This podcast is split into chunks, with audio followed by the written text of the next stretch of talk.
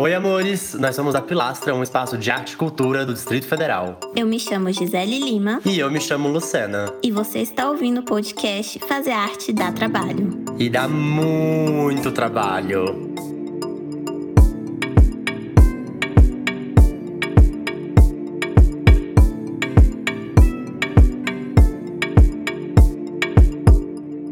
Nesse episódio, o tema é expografia e nós vamos conversar com a Virgínia Manfrinato.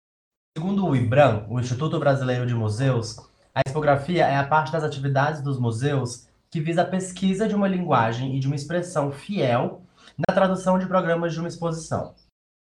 Ela abrange os aspectos de planejamento, metodológicos e técnicos para o desenvolvimento da concepção e a materialização da forma na comunicação com o público. Né? Ou seja, responsável pela escolha e pela apresentação de objetos que possam sustentar uma narrativa sobre um determinado assunto, que são aspectos essenciais na criação de uma exposição. Nessa linha de raciocínio, boa parte da crítica expográfica também acredita que trata-se de uma função de tornar físico e material pensamentos e conceitos explorados pela curadoria, e numa breve pesquisa pela internet, encontramos rapidamente a associação entre expografia e o design de exposições. No livro Arte de Expor, Sônia Salcedo fala da expoesis, uma poética expositiva que compreenderia as, a experimentação e potencial de criação artística, distanciando-se de uma ordem prática do designer ou do arquiteto de exposições. Hoje convidamos Virginia Manfrinato, arquiteta, expógrafa e produtora cultural, para falar sobre esse tema. Mas vamos deixar que ela termine de se apresentar. Bem-vinda, Virgínia!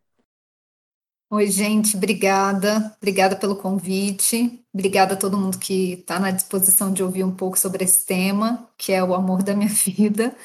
É, eu sou arquiteta de formação, formada na UNB em 2004.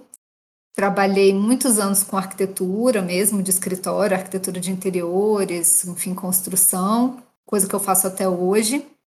É, por muito tempo tive uma produtora também, que propôs uns projetos importantes na cidade, como o Transborda, Semana Pensamento Criativo. É, essa parte de produção ficou um pouquinho adormecida no último ano por causa da pandemia, por causa de todas as dificuldades, mas eu continuo nessa ativa.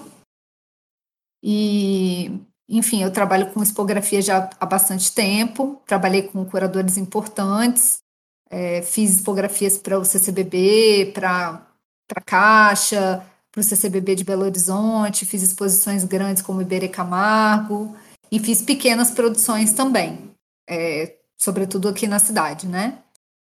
É, enfim, eu estou fazendo mestrado na UNB sobre esse tema também, e Vamos nessa, vamos conversar um pouco sobre isso. Como você está mestrando, já queria começar com uma pergunta dependendo de dentro da sua pesquisa, né? Como é que você descreveria a função e o trabalho da pessoa que faz expografia? Porque muita gente entra em conflito e questiona né, a relação do expógrafo com quem faz a curadoria como e onde, na verdade, você acha que essas duas funções se aproximam, se afastam e se atravessam? Então, duas perguntas. Como você descreveria a função e essa dicotomia entre tipografia e curadoria, né? É, então, eu acho que o trabalho da expografia é dar forma à narrativa curatorial. É, é um trabalho coletivo, é um trabalho conjunto, com muitos atravessamentos, né, tanto da museologia quanto da curadoria, né, sobretudo da curadoria, quanto da arquitetura. Então, e dos próprios artistas que muitas vezes participam de uma, de uma montagem, de uma concepção de montagem ou da própria montagem, né? É, eu acho que essas funções, elas são muito, muito próximas. Eu acho que é totalmente possível que um expógrafo, se a gente for chamar assim, seja também um curador. E também acho totalmente possível que a expografia seja concebida por um curador. Mas eu, eu, meu modo de trabalhar, em geral, é coletivo. Eu prefiro trabalhar coletivamente. Então, eu acho que é um trabalho colaborativo mesmo, que se apoia um no outro. Quando a gente consegue uma relação de confiança com a curadoria e com os artistas, é muito legal, porque a gente experimenta espaços, concebe espaços, é, tenta acomodar da melhor forma a obra para que ela seja vista da melhor forma possível, dentro daquele contexto da narrativa curatorial e da forma como o artista quer ser visto, né? Então, eu, eu vejo muitos atravessamentos, muitos encontros, eu vejo um, um, trabalho de todo mundo de mão dada mesmo. A gente usou o conflito porque no momento da pesquisa para a gente fazer esse podcast, na verdade, em alguns textos a pessoas propunham que era quase um choque, né? E aí, uhum. interessantíssimo te ouvir falar de como é muito mais integrativo andando em contramão, assim. Do que muito em conflito. Saber que, que você encontra esse processo de colaboração nisso mesmo. É, é a forma como eu gosto de trabalhar, sem queda de braço, porque aqui tem que passar cadeira de roda, porque ali tem que. porque aqui fica melhor, porque quando a gente consegue se desvencilhar das vaidades, é muito, muito legal esse trabalho coletivo, é muito, muito legal mesmo. E aí, retomando o pensamento de uma expografia ou de uma exposição, que pode ela própria ser considerada uma obra de arte ou não, e os diferentes espaços que podem receber uma exposição. Queria que você falasse para gente um pouco sobre esse lugar de ocupar um museu, uma grande instituição, as limitações, adequações. Você acabou de falar, né, da cadeira de roda e tal é, expectativas relacionadas a isso e um contraponto à ocupação de espaços independentes, porque eu também acho interessante que a, gente, enquanto pilastra, enquanto espaço, é, um espaço independente, enquanto agentes independentes e com, que fazemos projetos menores, a figura do espógrafo ela não é uma figura muito comum. Eu acho que ela começa a se tornar comum quando os projetos ficam maiores. No entanto, você é uma pessoa que trabalha com tipografia e que já esteve tanto em espaços independentes e grandes instituições. Como que funciona? Qual a diferença? Então, primeiro você me perguntou se eu acho que a expografia pode ser uma, uma obra de arte ou não, né? Uma exposição, uma expografia. Eu acredito que uma exposição possa sim ser uma obra de arte. Eu acho que é possível, a partir das aproximações, dos afastamentos, das correlações que se estabelecem entre as obras, eu acho que é possível criar uma nova poética. Nisso eu estou com a Sônia Salcedo e não abro. Eu acho que é possível de verdade criar uma nova poética. E, e isso ganhar força como, como exposição, uh, como arte, né? como obra de arte. A exposição ganha força como obra de arte. É, tem um, um, filósofo americano que, que diz que a, a a arte fala sobre significados, né? Sobre significados incorporados. Ela precisa, a arte precisa ser sobre alguma coisa. E a forma de apresentação dela precisa estar adequada àquilo que ela quer falar. Esse é o Arthur Danto. É, eu acredito que ao se conceber uma nova narrativa, né, a narrativa curatorial, está se concebendo um novo discurso, um novo significado. E eu vejo que a forma de apresentação desse discurso, dessa narrativa, é a exposição montada. Então, se uma exposição montada consegue é, transmitir a narrativa curatorial, sem que você necessariamente precise ler o texto e entender exatamente o que o curador quis dizer, não que eu tenha nada contra o texto curatorial, mas se, se, a, se essas duas coisas estão aliadas, o discurso, a narrativa, e, o, e a forma como está apresentado, a forma como a exposição está montada, eu acredito que sim, que é uma obra de arte, sim.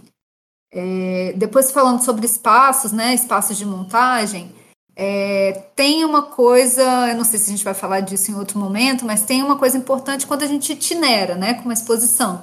Então a gente teve uma experiência boa para comentar aqui, até fazendo esse contraponto entre a, as grandes instituições e os espaços independentes, que é a última edição do Transborda, que a gente expôs inicialmente na Caixa Cultural e depois a gente fez uma outra montagem para o lançamento do catálogo, não necessariamente com as mesmas obras, eram um pouco diferentes, mas a gente fez uma outra exposição no, na Pilastra. Como produtora aqui em Brasília, eu, eu produzo já há vários anos o Transborda Brasília, que é um prêmio de arte contemporânea. É, eu acho que a gente tem a primeira edição em 2015, mas a primeira inscrição no FAC, se eu não me engano, foi em 2013 e agora a gente está indo para a quarta edição, né, em 2021, é, esperando que passe no FAC de novo. E é um prêmio que é restrito aos artistas de Brasília e em torno. Uma parte desse nome, né, do Transborda, é justamente para tentar abarcar esse entorno de Brasília, que a gente sabe que é muito atuante também aqui. É, em geral, a gente recebe artistas mais jovens, não é uma imposição do prêmio, é só acontece dessa forma. A gente procura tratar com curadores de diferentes regiões do país para ter um olhar mais abrangente, mais diversificado também sobre, sobre essa nesse momento de avaliação dos trabalhos e, sobretudo, na, na divulgação desses trabalhos. É uma forma que a gente acha que os, os trabalhos alcançam curadores de muitos lugares. E a gente sabe, é, por relatos de artistas e tudo, que esse, essas, esses contatos renderam bons trabalhos. Eu estou me lembrando aqui da Cecília Bona, por exemplo, que expôs no Piauí, numa edição em que ela expôs no Transborda. É, que ela ganhou né, no Transborda e fez uma exposição no Transborda, e um dos curadores era o Guga Carvalho, que é do Piauí. Então, eles estabeleceram uma relação ali e esse trabalho acabou indo parar numa exposição do Guga no Piauí. Então, eu, eu, acho que o prêmio tem mais ou menos essa, essa concepção de transbordamentos, assim, vamos dizer. A forma de fazer expografia para esses espaços é um pouco diferente, assim, é um pouco a, acho no espaço independente ela corre de uma maneira um pouco mais fluida, um pouco mais tranquila, não tem tanta exigência de, de cumprimento de regras como tem uma instituição, é, uma grande instituição, né? Mais formal, digamos assim. Mas o, o, o cuidado que a gente tem com a expografia é o mesmo, para uma e para outra, porque o que a gente quer é que aquela narrativa esteja clara na montagem que está sendo feita. Eu acho que eu não consigo não levar em consideração é, o espaço que recebe a exposição. Então, a caixa tem uma característica e uma vocação, a pilastra tem uma outra característica e uma outra vocação. Então, a forma de ocupação já parte, já, já vem de um ponto de partida diferente. Né? A gente já, é, quando toma ali a planta do espaço e conhece o espaço, entende a, a, a proposição daquele espaço, o conceito que aquele espaço é, quer ter dentro da cidade, dentro do circuito, isso tudo influi na forma como a gente faz a expografia. Eu fiz uma expografia há muitos anos no Elefante, para Clarice Gonçalves, e foi uma experiência super boa também, de, de, de pensar que é isso, que era um espaço que trabalhava só com luz natural, que a gente podia montar uma cenografia mesmo um pouco mais, um pouco mais marcante, de, de criar uma ambiência parecida com a do ateliê dela que é um tipo de trabalho um pouco mais íntimo, o trabalho da Clarice é um pouco mais intimista também, né? nessa época era bastante. Então, eu acho que tem muita diferença, sim, montar num espaço, vamos dizer assim, sei lá, consolidado institucionalmente e um espaço independente. O que eu ia comentar das itinerâncias é que eu acho que a itinerância é, a itinerância implica nessa mesma situação. Você vai partir de um ponto de partida que já é muito diferente. Um primeiro espaço, como a gente produziu, né? A expografia não era minha, mas como a gente produziu a exposição do Cristos, dentro do CCBB Brasília dentro do CCBB Belo Horizonte, eu acho que tanto o arquiteto quanto a curadora, né, o Gero Tavares e a, e a Renata Zambuja, fizeram um trabalho em conjunto que acabou potencializando a narrativa curatorial na, na segunda montagem. O exemplo que eu gosto de dar é a fábrica de, de pipas, que ocupou primeiro uma salinha anexa, aqui no CCBB Brasília, e foi ocupar o centro do átrio, o ponto mais importante do espaço no CCBB Belo Horizonte. A, a própria vivência da primeira montagem aqui potencializou essa, essa obra, né? Então, eu acho que essa mudança de espaços também faz muita diferença. Para encerrar, é, eu queria saber, Virginia, uma pergunta que a gente faz para todo mundo que está aqui participando do podcast. Quais foram os principais desafios que você enfrentou na carreira enquanto expógrafa? Você acha que essas situações elas podem não ser uma realidade para novas agentes dessa área? E para finalizar assim nessa surra de pergunta, você daria alguma dica para quem está começando ou deseja começar a atuar com expografia? Eu acho a dica número um é trabalhe com um curador ou uma curadora. Essa é a dica número um. Eu acho que é, a curadoria é um trabalho muito complexo, que merece um respeito absoluto. E eu acho que para se conseguir entender melhor as obras e saber posicioná-las, e saber criar percursos, saber distribuir esses espaços e fazer com que as ambiências desejadas sejam criadas, entender que ambiências são essas, que ambiências são desejadas dentro da narrativa curatorial. Tudo isso é um trabalho que a gente vai aprendendo em contato com a curadoria. Então, eu acho que assim, se eu me meti em confusão, certamente foi não trabalhando muito próximo da curadoria, né? A gente enfrenta essas dificuldades também, é, sobretudo no transborda mesmo, que é uma eu, a gente já teve uma edição em que a curadoria não atuou tanto na montagem, e eu tenho sérias críticas sobre essa montagem hoje, sabe? É, acho que a primeira montagem, a segunda não me lembro, acho que tinha sérios problemas de expografia e eu atribuo com certeza a falta de diálogo com a curadoria. É, em termos de desafio, o desafio um é entrar no mercado, né? O desafio master é entrar no mercado, é muito restrito. Eu, na verdade, abri a produtora para poder fazer as expografias dos projetos que eu estava produzindo, porque, na verdade, tudo que eu sempre quis foi fazer a expografia, e a, a, a, a produção foi consequência desse desejo. Mas a gente tem algumas, algumas, é, algumas dificuldades, sobretudo na negociação com, com espaços é, com espaços institucionais assim muito importantes, é uma série de regras que tem que seguir, a gente tem que se desdobrar para encontrar soluções para as itinerâncias, né? As coisas precisam ser reacomodadas, às vezes ganhar um outro discurso. Então eu acho eu acho a itinerância bem desafiadora, bem desafiadora mesmo. E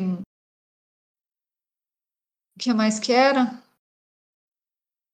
Eu acho que pra, é isso, para quem está começando, né, para as novas agências dessa área, eu acho que é isso, é experimentar, mas acompanhar um discurso curatorial, uma narrativa curatorial, sabe? Eu acho que é fazer esse trabalho que eu falei no primeiro momento, é um trabalho de mão dada, sabe?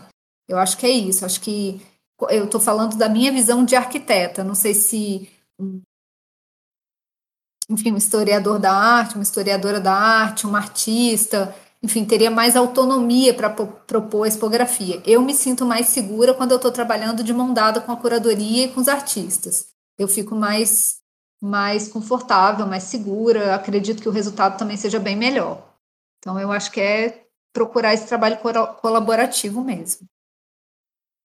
Aqui em mente, uma coisa que a gente sempre fala para artistas e curadores da, da, das artes da curadoria que falam com a gente, que é não existe na legislação uma métrica que defina uma exposição de sucesso. Não é público, porque a exposição de uma pessoa visitante também é exposição, uhum. de uma hora, ou de um mês, ou de um ano também é exposição. E nesse campo a gente sempre, a gente sempre dá uma dica, né? O pessoal fala, ah, mas tem que ter portfólio para entrar, mas para entrar. Para entrar tem que ter portfólio, mas para ter portfólio tem que entrar. Então a gente sempre fala que é uma possibilidade até você fazer exposição na sala de casa. Afasta os móveis, coloca na parede, faz um cartaz. Veio, se você fez só para o pessoal da sua casa, mas criou material, esse material ele entra para o seu portfólio. Você acha que isso também pode ser uma possibilidade para o fotógrafo que quer conseguir acessar institucionalmente? Um exemplo. Olha, eu vou. Estamos aí com o Fundo de Apoio de Brasília aberto agora. Uhum. A pessoa entrar como expógrafa, você acha que uma, um portfólio de expografias de exposições independentes faria essa entrada dentro da instituição, por exemplo? Oh, no caso do no caso do FAC, né, por exemplo, como foi que você citou, que o edital está aberto, é, o que o FAC quer é saber se você é capaz de fazer o, seu, o trabalho que você está se propondo ali. Claro, gente, infelizmente, portfólio maior pesa mais nessa avaliação. Mas eu acho que fazer ter um portfólio de espaços independentes não diminui em nada o trabalho da expografia. Em nada. Nem do artista, nem de ninguém. Nem da curadoria. Eu acho que é um espaço de arte compatível com o circuito de arte. Não tem a menor restrição, assim. Eu acho que não tem problema nenhum. E se tiver, problema do, do avaliador que está muito equivocado. Sabe? Eu, eu vejo assim, eu acho que, que toda, toda manifestação é, é passível de portfólio, sabe? Todo, todo trabalho que você fez é passível de entrar no portfólio. Se você produziu uma exposição na faculdade, fez um projeto expográfico ali, enfim, eu acho que tudo isso, tudo isso entra, assim, tudo isso entra. Eu acho que, assim, se eu escrever meu currículo, eu gosto de colocar, fiz a festa da arquitetura várias vezes. Entendeu? Que era uma festa que tinha cenografia, que tinha cenografias grandes. Outra coisa, trabalhei no Barracão da Mangueira. É verdade, eu trabalhei no Barracão da Mangueira. Eu gostaria de colocar isso no meu portfólio. Eu acho que faz diferença. Entendeu? É isso, eu tive uma vivência que não é comum. Perfeito. Então, gente, olha essa dica master aí para quem já acompanha a gente aqui no Fazer Arte Dá Trabalho. A gente já falou algumas vezes de como você pode começar a construir o seu portfólio. Em diferentes áreas, a tipografia não é uma exceção a essa estratégia de fazer por conta própria. Essa foi Virginia Manfrenato. Virginia, muito, muito, muito obrigado por ter topado e trocar essa ideia com a gente. Um prazer sempre te receber. Ah, não, eu quero agradecer antes. Eu quero agradecer antes. Eu que agradeço, gente. Vocês dois, assim, são incríveis. A Gi foi minha assistente durante vários anos. É uma, uma produtora irretocável. É uma curadora talentosíssima. Lucena é outro produtor incrível, corajoso, potente, que meteu as caras, que abriu a pilastra. A pilastra é um espaço super relevante. É, eu me sinto honrada de estar aqui fazendo parte da, da curadoria de vocês para esse podcast. Me sinto de verdade muito, muito honrada. Obrigada a vocês. Eu fiquei emocionada também. Nossa, Virginia, é sempre um prazer contar com você, um prazer poder ter contado com você na minha formação, da gente ter trabalhado junto. Ah, é incrível e é sempre muito, muito, muito bom te ouvir. Muito obrigada por tudo, de verdade. Ah, que bom. Que bom, eu agradeço demais o reconhecimento, gente. Me dá muita força para continuar. Ai, fiquei chorosa. Ai, a gente também. Amores, com essa com esse agradecimento chorosos aqui, porque a gente se ama e se rasga uma seda desgramada profissionalmente. É, a gente se despede do nosso episódio sobre tipografia e a gente se vê no próximo.